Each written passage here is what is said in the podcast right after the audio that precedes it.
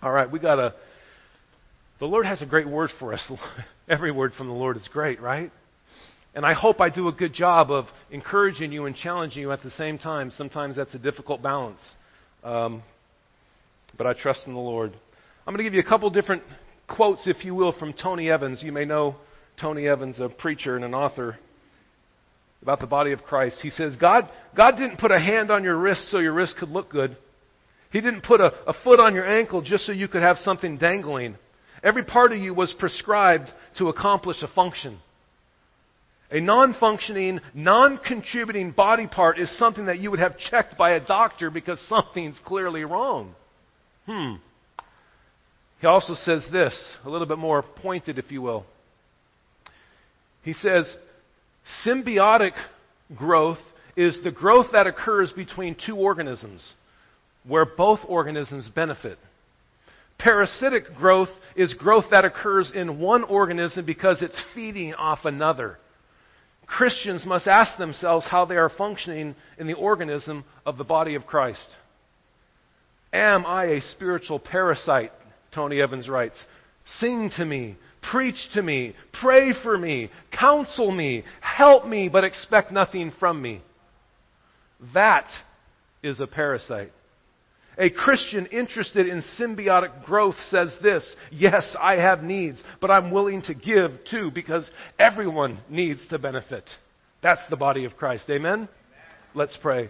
Lord, we want to have a symbiotic relationship that we can be pleasing and blessing to you and be pleasing and a blessing to our brothers and sisters in Christ. And so, Lord, continue to shape us to where that becomes true.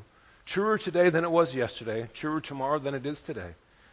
Lord, have your way with us this morning. It's in your mighty name we pray. And everyone said, amen. Whew. Good stuff.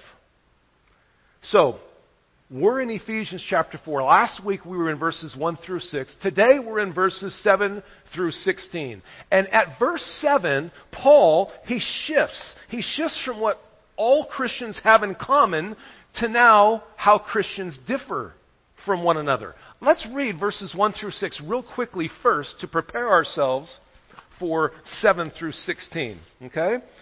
He writes in verse 1, therefore, I, Paul, a prisoner of the Lord, I implore you to walk in a worthy manner, because you've been called to that, with all humility and gentleness and patience and tolerance. Be diligent to preserve the unity. That's what we have. That's how we're the same, this unity of the Holy Spirit that lives within inside each and every one of us. There's one body, there's one Spirit, one hope, one Lord, one faith, one baptism, one God and Father of all. Amen?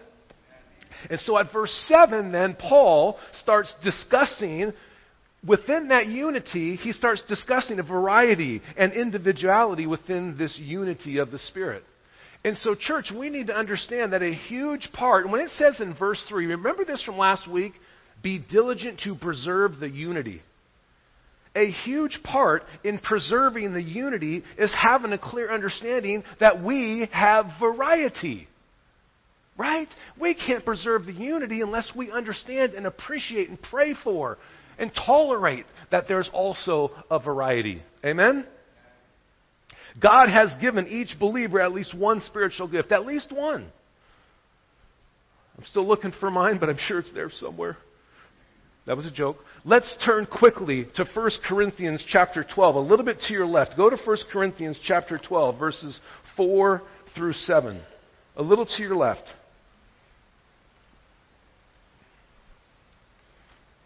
First Corinthians 12, starting in verse 4.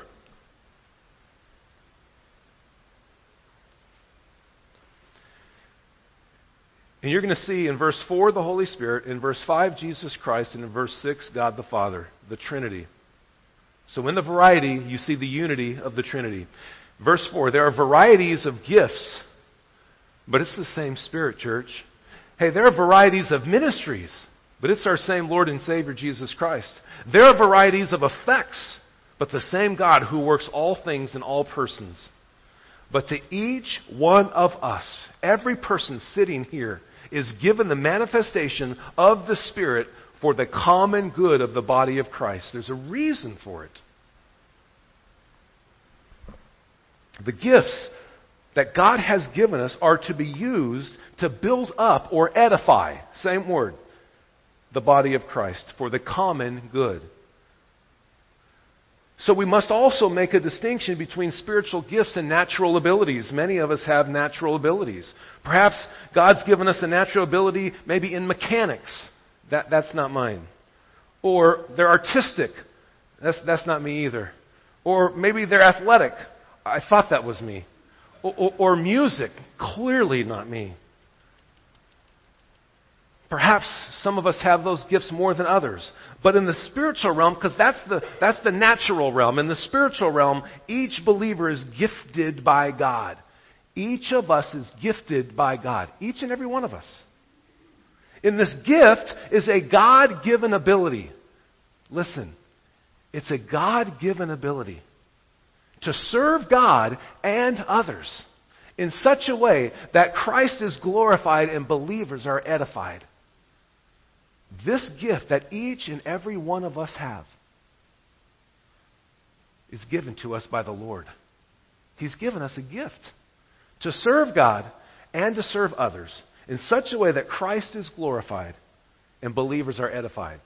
I didn't do this last night and I should have. I just want to hit pause. If you're not sure what that looks like for you, where I don't know what my spiritual gifts are, email the office or talk to Pastor Rob, and we'll get you hooked up. There's all kinds of spiritual gifts assessments, and then you can see what your spiritual gift or giftings are, and then what ministries that might come alongside that so that you can exercise the gifts that the Lord has given you. Amen? Let's read Ephesians chapter 4, verses 7 through 16. Ephesians 4, verses 7 through 16.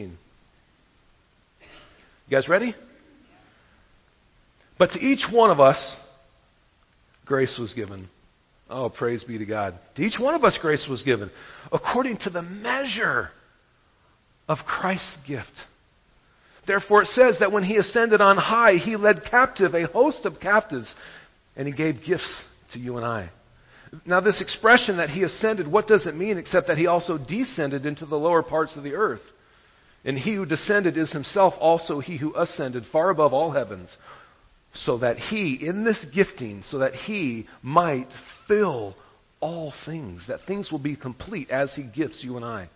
And so he gave some as apostles and some as prophets and some as evangelists and some as pastors and teachers for the equipping of the saints, for the work of service, to the building up of the body of Christ, until we all attain to the unity of the faith and of the knowledge of the Son of God, to a mature man, to the measure of the stature which belongs to the fullness of Christ.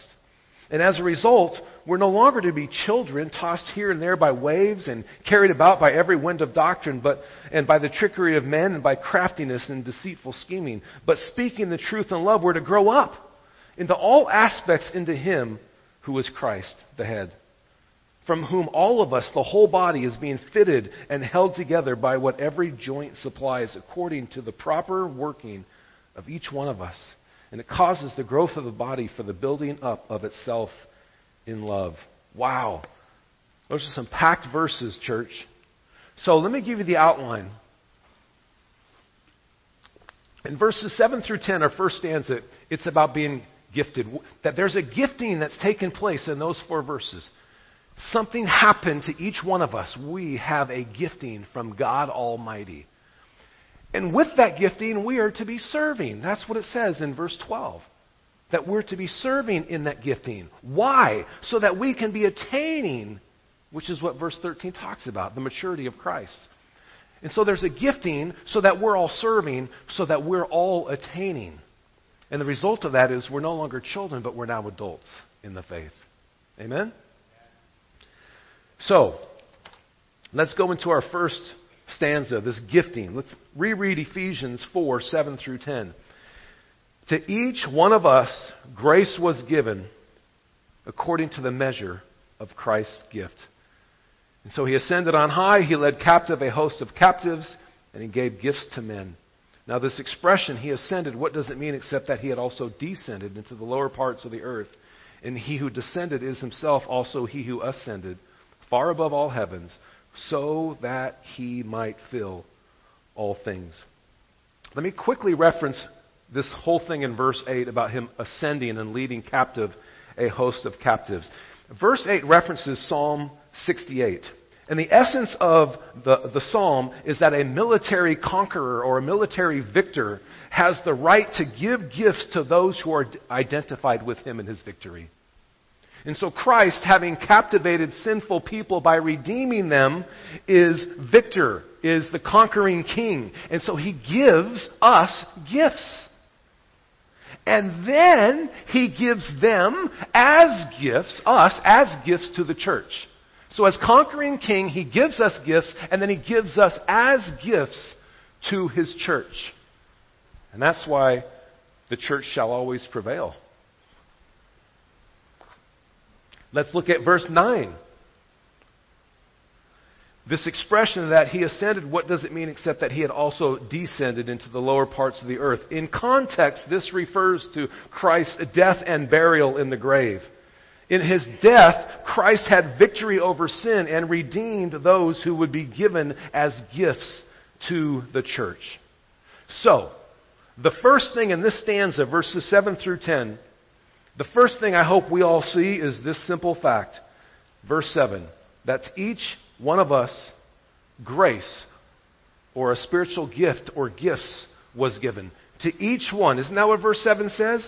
But to each one of us, grace was given according to the measure of Christ's gift.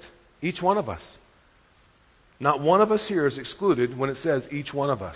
Every one of us. All of us.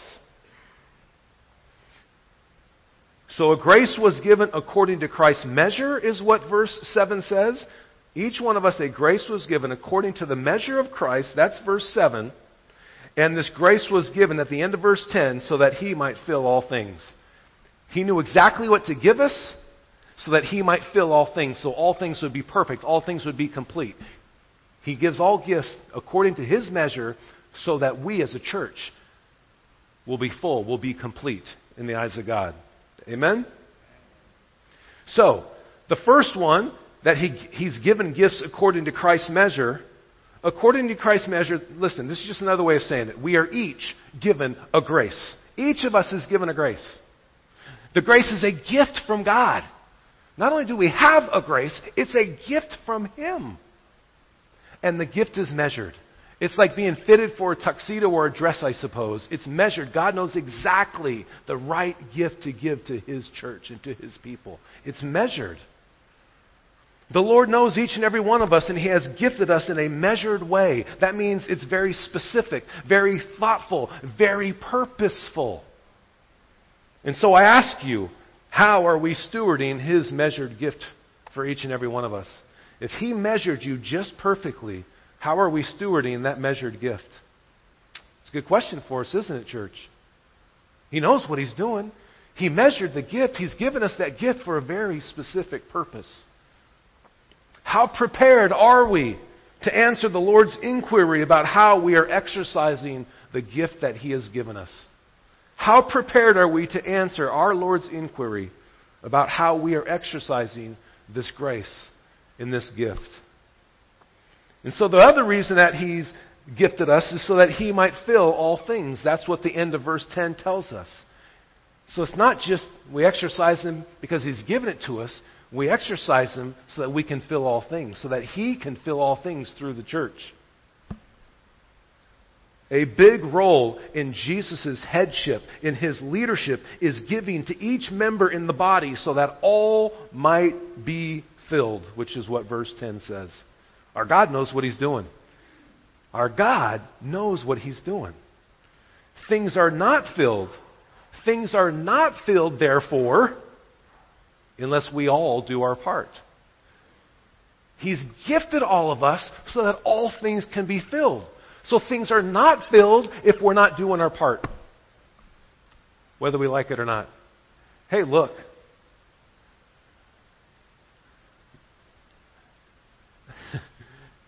Not every part of my job do I love. But every part of my job I understand is what God's gifted me for and challenged me to, and so I do it with joy. Do you get what I'm saying? And so there's a challenge to that. I get that. Thank you for praying for me. You guys are so good. That was our first stanza. Let me give you the second stanza, this serving, right? So that was our gifting. Now, what about this gifting? Well, we're to serve. Let's read Ephesians 4:11 and 12. And so he gave some as apostles, prophets, evangelists, pastors, and teachers. Why? Verse 12. For the equipping of the saints. Why? For the work of service, so that the body of Christ is built. We know this verse that I'm going to show on the screen. Go ahead and put that up. Jesus himself said this. He goes, hey, look, it's not this way among you or amongst us, my followers. But whoever wishes to become great among you shall be your servant. And whoever wishes to be first among you shall be your slave. Just as the Son of Man did not come to be served, but to serve and to give his life a ransom for many. At the essence of what it means to be a Christian is to be a servant. That's what Christ just said. And so he gifts us. We love the gifting, but what comes next is the serving. Because that's where we fully understand what it means to be Christ-like. It's just like the marshal saying, you know, we're trying to find those boundaries because we know God's gifted us and He's called us to do something, but we're trying to establish those boundaries so that we can be obedient and still have a healthy personal life. It's just tricky. I get that. So let's talk about a couple things here in these verses. Let's talk about the prerequisites, and then the post-results. The prereqs and the post-results. First, the prereqs. Look at verse 11. Verse 11, you got these apostles, prophets, evangelists, pastors, and teachers. And so, in verse 11, the Lord provides certain roles for leaders. The Lord provides leaders, right? In verse 12, the Lord provides saints. You got leaders, and then you got laity, right? For the equipping of the saints. So the Lord provides certain roles for leaders, and the Lord provides certain roles for laity, or shepherds and saints, however you want to say it. And so the prereq there is that we need to be obedient leaders. The Lord's going to provide leadership. We as leaders need to be obedient. And the Lord's going to provide laity or saints, and you as saints need to be obedient. We both have to do our part. That's the prereq. That we need to be obedient leaders and obedient laity. Why? Verse 12 says, for the work of service. So you need obedient leaders and obedient laity, or shepherds and saints, for the work of service. We need to be obedient. We need to understand our role. So that's the prereq. And what that tells me is that I'm not 1 ounce more obligated than you are in how I'm gifted. I'm not 1 ounce more obligated than you are. That's what this scripture tells us. We're all obligated to understand our gifting and to serve accordingly. Now, the post-results are at the end of verse 12. That once we do this work of service, it'll build up the body of Christ. That's the post-result, the building up of the body of Christ. This building up hinges upon everyone. This building up, as Christ has ordained it, hinges upon everyone doing their part. Grab an oar. Isn't that what they say? Or grab a shovel. The building up hinges upon everyone doing their part. Somebody's got to go to UC Santa Barbara. Somebody's got to go to Santa Barbara Community College. I'm glad it's not me. You know, right? The building up of the body of Christ hinges upon everyone doing their part. So I ask you, what is your part? What is your work of service? Do you know? If the Lord were to ask you, how are you building up my body? How would you respond to our Lord? And so the purpose of all of those listed in verse 11 is to equip the saints for ministry. It's to equip the saints for ministry. To give the saints stability both doctrinally and practically. We talked about that last week, right? Doctrine and duty, word and walk, riches and responsibility. To give the saints stability both doctrinally and practically, which leads to mutual edification. Our third stanza, attaining. Attaining. Look at verse 13. So once we understand our gifting and once we're serving, we do that until we all attain to three things. And it starts with the word teo. The first one, to the unity of the faith and the knowledge of the Son of God, that's the first one. To a mature man, that's the second one. And to the measure of the stature which belongs to the fullness of Christ. I don't know if I mentioned this earlier. I don't think I did. That word attain means reach. To reach. until we all reach those three things. In that word reach, it has like a destination. Like God has a destination for us to attain. God wants to take us somewhere. And he spells it out, and it's the maturity that's found in Christ, to be Christ-like. And so oftentimes, I think I might have mentioned this last week, it's like, oh, what's God's will for my life? Here's one of them. That's one of God's will for your life until we reach, and then he lists those three things in verse 13. Let me give you another example before we press forward. I shared this with Gilbert Nunez, I think a week or two ago. We were talking about God's will. Throw up that 1 Thessalonians verse. Yeah. Look at this. Rejoice always, pray without ceasing, in everything give thanks, for this is God's will for you in Christ Jesus. Well, yeah, but what kind of car should I buy? What kind of house should I live in? You know, that stuff's not real clear. All through Scripture, there's lots of things that are clear about God's will. We see it here in Thessalonians, and we see it here in Ephesians 4:13, that God wants us to attain to the unity of the faith and the knowledge of Jesus Christ, to become mature to the measure of the stature which belongs to the fullness of Christ. Amen? God's will is laced all throughout Scripture. Sometimes it's just not what we're looking for. And so I'd say here in chapter 4 of Ephesians that the Lord makes this body of Christ stuff pretty clear as well. He makes this body of Christ stuff pretty clear for us. More clear than our careers, where we should live, what car we should buy, or what college we should attend. And so I ask you, what does the Lord want for your life? Well, I'll tell you out of this scripture here, he wants you to attain and to reach your destination, which is Christ-likeness. All of us are to attain that. You see that qualifier in verse 13? Until most of you attain? What does it say? Until we all attain. Until we all attain. That's the qualifier. All of us. It's God's will that all of us reach our destination of Christ-likeness. All of us. It's the same qualifier in verse 7.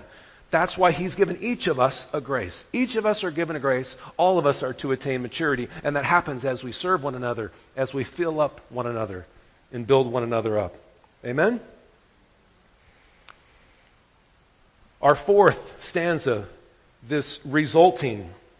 Let's read 14, 15, and 16. As a result, we're no longer to be children. And it's interesting. He goes into doctrine stuff, right? Tossed here and there by waves and carried about by every wind of doctrine, by the trickery of men, by craftiness and deceitful scheming. But speaking the truth in love, we are to grow up in all aspects, from whom the whole body, which is from Christ, being fitted and held together by what every joint supplies, according to the proper working of each part that Christ put, and it causes the growth or the edification of the body. And so I think these results are fascinating.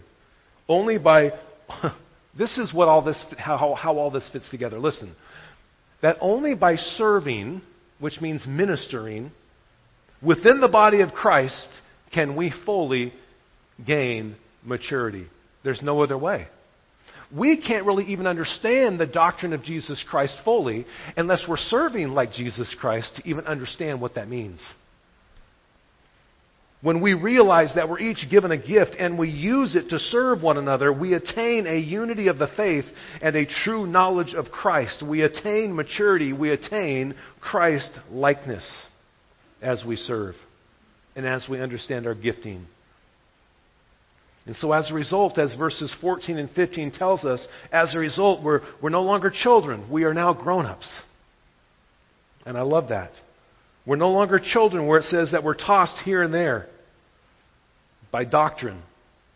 And so I find it captivating that outside of our gifting and our serving, this is what it's saying, what Paul's saying. Outside of our gifting and outside of our serving through that gifting, we are susceptible to every wind of doctrine, to trickery, to craftiness, and deceit.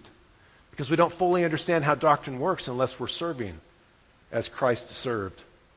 But it says we are to grow up, verse 15 says, into all aspects into Him. Are we doing that? Are we growing up into all aspects of Christ as we understand our gifting and as we serve one another? I believe that we cannot grow up in all aspects into Him without understanding our gifting and, of course, serving accordingly. We can't. We can't fully understand the doctrine of Jesus until we begin to live out the doctrine of Jesus. Amen? So let me wrap up with this, and then I'm going to invite the worship team up. And, of course, if you need prayer, our prayer team will be available down here to my left. Let me close with this. We cripple, or maybe a little softer, we hinder. But we cripple or we hinder the body of Christ, of which He is the head, when you and I fail to discover, develop, and deploy the gifts that He's given us. We cripple or hinder the body of Christ, of which He is the head, when you and I fail to discover, develop, and deploy the gifts that He's given us. It's a heavy word, isn't it? Listen, it's the last thing I'm going to say, and then I'm going to pray. Paul never emphasized self-growth. Paul never emphasized self-growth. He emphasized body growth. Paul never emphasized personal growth, self-growth. He always emphasized body growth. We are the body of Christ. We'll grow individually as we grow as a body. It's the way it's meant to be. We can be wonderful, and Pastor Rob talked about this, I think, last week, when we're on our own. But we become Christ-like when we're part of the body of Christ, and we serve within the body of Christ. Amen? You guys come up. I'm going to pray. Lord, we thank You so much for this incredible morning, to understand more fully what it means to be the body of Christ. Lord, some things we do really well, some things we need to do better. But You love us through it all. You're so gracious and patient with us as You continue to mold us and shape us into Your image as the body of Christ.